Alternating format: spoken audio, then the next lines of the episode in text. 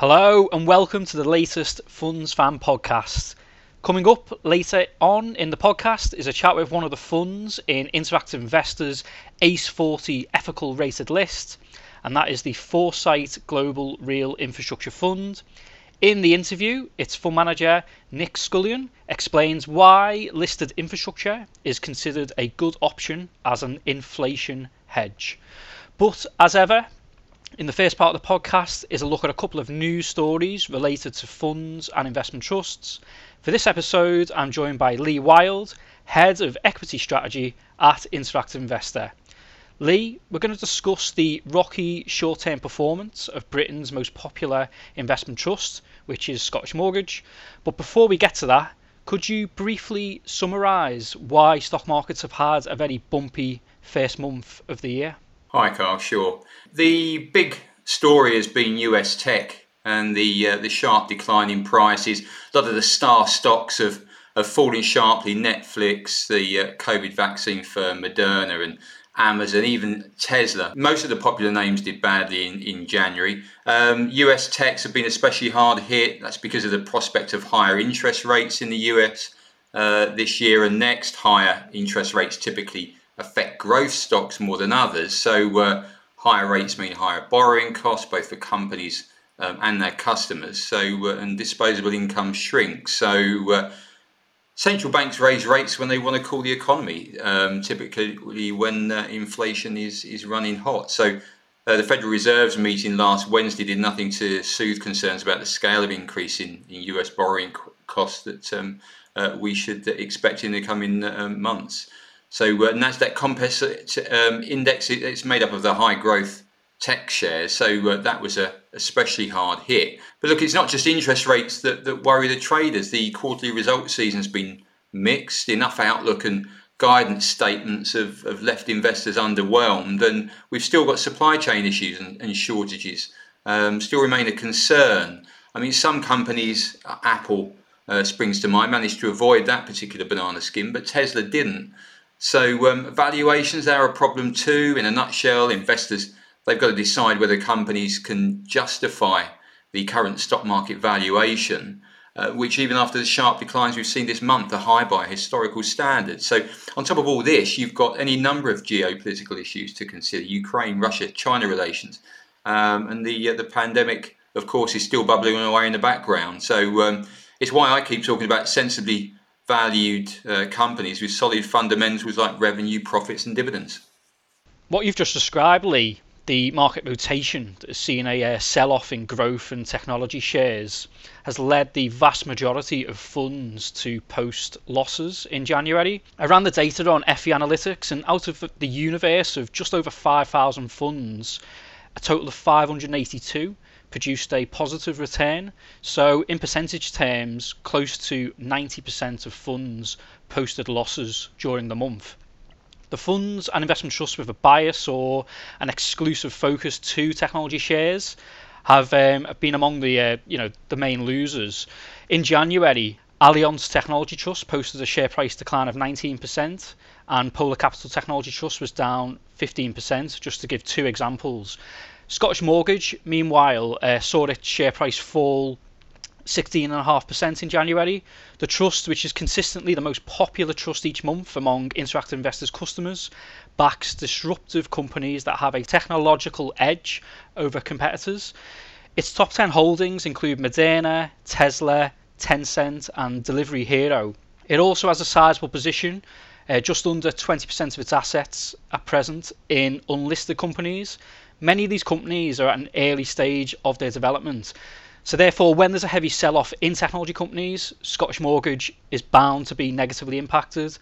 And in contrast, when tech shares are in favour, this provides a boost to performance. And in the 12 month period for the trust to the end of last March, Scottish Mortgage posted its strongest ever yearly return in its 112 year history, with its share price up 99%. So the big question now for investors is whether to hold, fold, or buy more. What are your thoughts, Lee, on Scottish Mortgage? Well, it's a big question. and, and before I answer, I've got to declare an interest here. I put a very small sum of money each month into Scottish Mortgage in one of my daughter's junior ISAs. So uh, I use regular investing to avoid fees. So I'm, I'm just going to let that run for the uh, the long term. I'm not I'm not jumping ship. There's not, there's not an awful lot at stake there. But uh, uh taking a step back, uh, it's impossible to say that this is the end of the, the line for uh, for Scottish Mortgage and that the, shares are going to tumble. I mean, yes, it's had an incredible run. So um, it's no wonder investors have been shareholders for a long while have taken profits. Um, but it's suffered big declines before and bounced back. I mean, during the financial crisis, if you remember, it lost well over half its value. It fell sharply during the COVID crash as well. Wasn't immune. So, I mean, it's it's a well managed um, trust. It gives investors valuable diversification into parts of the global economy and stock market sectors that UK investors might otherwise struggle to access. I'm thinking China and unlisted companies, as you've mentioned. So I'm not saying uh, they will, but I wouldn't be surprised if the shares fell back a bit further while market participants continue to monitor the, the bigger influences on, on stock valuations. Um, it depends how far this pandemic recovery rally unwinds across um, across all growth markets. Um, Kyle, I know you hold Scottish Mortgage in your ISA, so um, what have you been doing? I'm literally um, sitting on the fence as I've done nothing. I was fortunate enough to buy Scottish Mortgage a decade ago, so it served me very well. So the recent short-term share price wobble has hardly harmed the returns the trust has made for me personally over that long time period. But if you did buy at a bad time, such as you know the beginning of December, and you're finding yourself 25% down, you'll need a gain of 33% to get back to even and that is an uncomfortable position to be in. But Scottish Mortgage is not the sort of trust to invest in if you don't have the stomach for these sorts of short term swings. It invests in an adventurous manner, and the trust asks investors to judge performance over five years. So, this is the minimum holding period that investors should also be adopting. Some investors will have been buying the dip over the past month, particularly at, at times when Scottish Mortgage has seen its discount widen but personally, what's put me off buying more is that it's already the largest holding in my ISA. So I don't want to increase individual risk further by making it an even bigger part of my portfolio. We're now going to switch our focus to UK dividends. The recently published Link Dividend Monitor report revealed that UK dividends staged a recovery in 2021, with overall dividends, which include special dividend payments, rising year on year by 46.1% to 94.1 billion. However, the dividend outlook for 2022 is less rosy as overall dividend payments are expected to fall by 7% to 87.5 billion. The reason why is mainly down to the fact that it's unlikely that the big dividend sector success story of 2021 will continue in 2022. Lee, could you explain further? Yeah, sure. I mean, last year's big contributor was the mining sector, uh, made up almost a quarter of the 94.1 billion paid out in UK dividends. So, uh, mining companies made huge profits last year. That's because demand returned following the uh, initial pandemic retraction commodity prices surged and there were fewer concerns about overcapacity. Um, Rio Tinto, good example, generated a dividend yield of over 11%, uh, more than the others, most of the others, as well as the uh, ordinary dividends. Uh, it could pay two special dividends. Um, that's because demand from China doubled iron ore prices. So um, we see a, a, decline in iron ore prices, or we have done. Uh, but now there's fresh optimism about a building boom in China once the Beijing Beijing Winter Olympics are over, um, and concerns about supply from Australia also pushed up iron ore prices to multi-month highs. So um, uh, it's unlikely, uh, highly unlikely, that the big special dividends uh, like the ones that we saw last year will be paid out in 2022. Um, but the mining sector is still a, a, very, and historically has been a very generous dividend payer. Um, the link data also points to UK equities yielding 3.5% this year. That's less than we were used to before the pandemic, but it's um, still generous compared to returns elsewhere. Yeah, and it's particularly uh, generous compared to um, the paltry returns that um, savings accounts are offering. Of course, with invest with investing, there's uh, there's more risk involved in pursuit of um, those potentially greater rewards. And if inflation does remain sticky in 2022, it's going to be a challenge for investors to keep their money growing in real terms. Returns from equities have evened out at around about 5% over the years, and this is less than the current rate of inflation of 5.4%. Yeah, I mean, the, I mean, the current inflationary environment has been brought about by um, the post-COVID consumer boom at, at, the same time as the global economy is struggling with supply, supply problems. So, um, I mean, there are worker shortages, wage rises, oil prices at multi-year highs and approaching $100 a barrel, rising energy bills. I mean, the list goes on. So, um, when inflation's low, as you know, interest rates um, are low, which makes it cheaper for companies and individuals to borrow. The economy grows. Um, but high inflation that erodes purchasing power. Your money doesn't go as far as it used to. So, um, I mean, in, previous high inflation periods, um, sectors that have done well include oil. Um, I mean, emerging markets, gold, cyclical stocks. Um, higher interest rates, worth remembering, also good for financials as well. Um, that includes the UK banks. So um, businesses with pricing power and the strong competitive advantages are, are likely to do best um, because they can pass on higher costs to customers quickly without hurting the top line. So it's why supermarkets uh, can also be more resilient, all things being equal.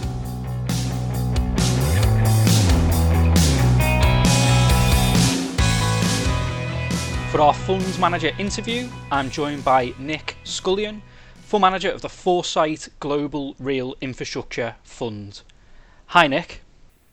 Hi there, Kyle. Nick, could you firstly run through how the Foresight Global Real Infrastructure Fund invests? What types of infrastructure companies do you invest in?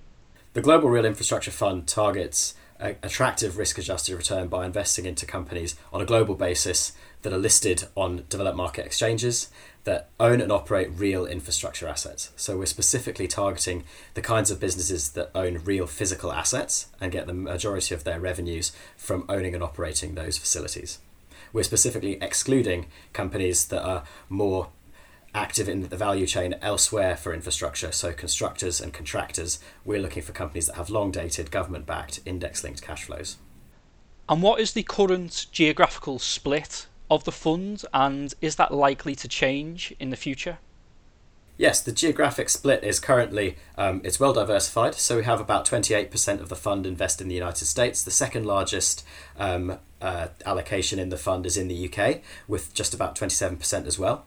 After that, you've got Canada, but you've also got well diversified access to other uh, developed market economies with um, solid cash flows um, coming from government counterparties in places like New Zealand, Norway, Ireland, Australia, Germany, Sweden, um, Spain. And it's likely to remain well diversified. We're not seeing a major structural shift in the geographic exposure, but it's important to remember that the due diligence that we do is very much bottom up, and the portfolio that we have at the moment is indicative of where we see the best opportunities um, from a bottom up asset level perspective. And how does the fund take into account environmental issues? Are there certain companies or sectors that you would not invest in on ethical grounds? There are sectors that we wouldn't look at at all in the fund. Um, we consider oil and gas extraction businesses to be inappropriate for the infrastructure, sustainable infrastructure model that we're looking at here. Uh, we also have an investment framework which um, includes sustainability considerations uh, directly within the investment policy. So we look to see that all of the companies that we invest into are um, appropriately managed and own assets that are delivering a net social or environmental benefit. Um, we like to see that all of the companies we invest into also comply with all 10 principles of the United Nations Global Compact. That covers anti corruption, it ca- covers labour rights, it covers human rights and environmental considerations. And how hands on are you in terms of engaging with companies? Engagement is something that is, is one of the three uh, diligence prongs for us. Um, we're looking at, at, the asset base and we're looking at sustainability grounds, but we're also meeting with management teams on a regular basis to discuss not only the operating asset base that they have, but how their strategy is developing and adapting to macroeconomic conditions and changing with the infrastructure landscape. We aim as an investment team to go out and visit assets with management teams um, as part of our pre screening due diligence, but also as part of our ongoing uh, monitoring engagement. We quite frequently speak to management teams about how we would like to see portfolios develop um, and where red lines are for us in terms of ethical and environmental issues. I wanted to move on to inflation. Listed infrastructure is considered a good option as an inflation hedge. How much of the fund has exposure in percentage terms to inflation linked revenue streams? And could you give a couple of stock examples? That's a really good question, and it is really important for infrastructure investing.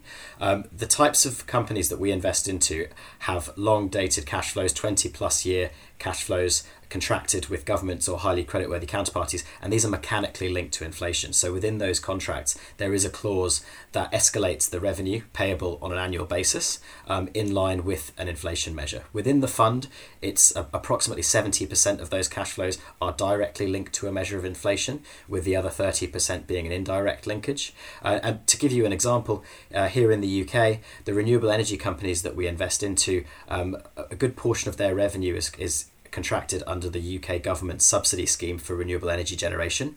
Um, every year, that uh, subsidy payment, the amount that is paid per megawatt hour of energy, escalates in line with an inflation measure. So that's true on, on the basis of all of the assets that we run on a global basis. Um, and we think that that's a really attractive um, element of the fund in this inflationary environment that we're in at the moment and the fund aims to achieve a yearly return in excess of consumer price index inflation plus 3% over any five year period.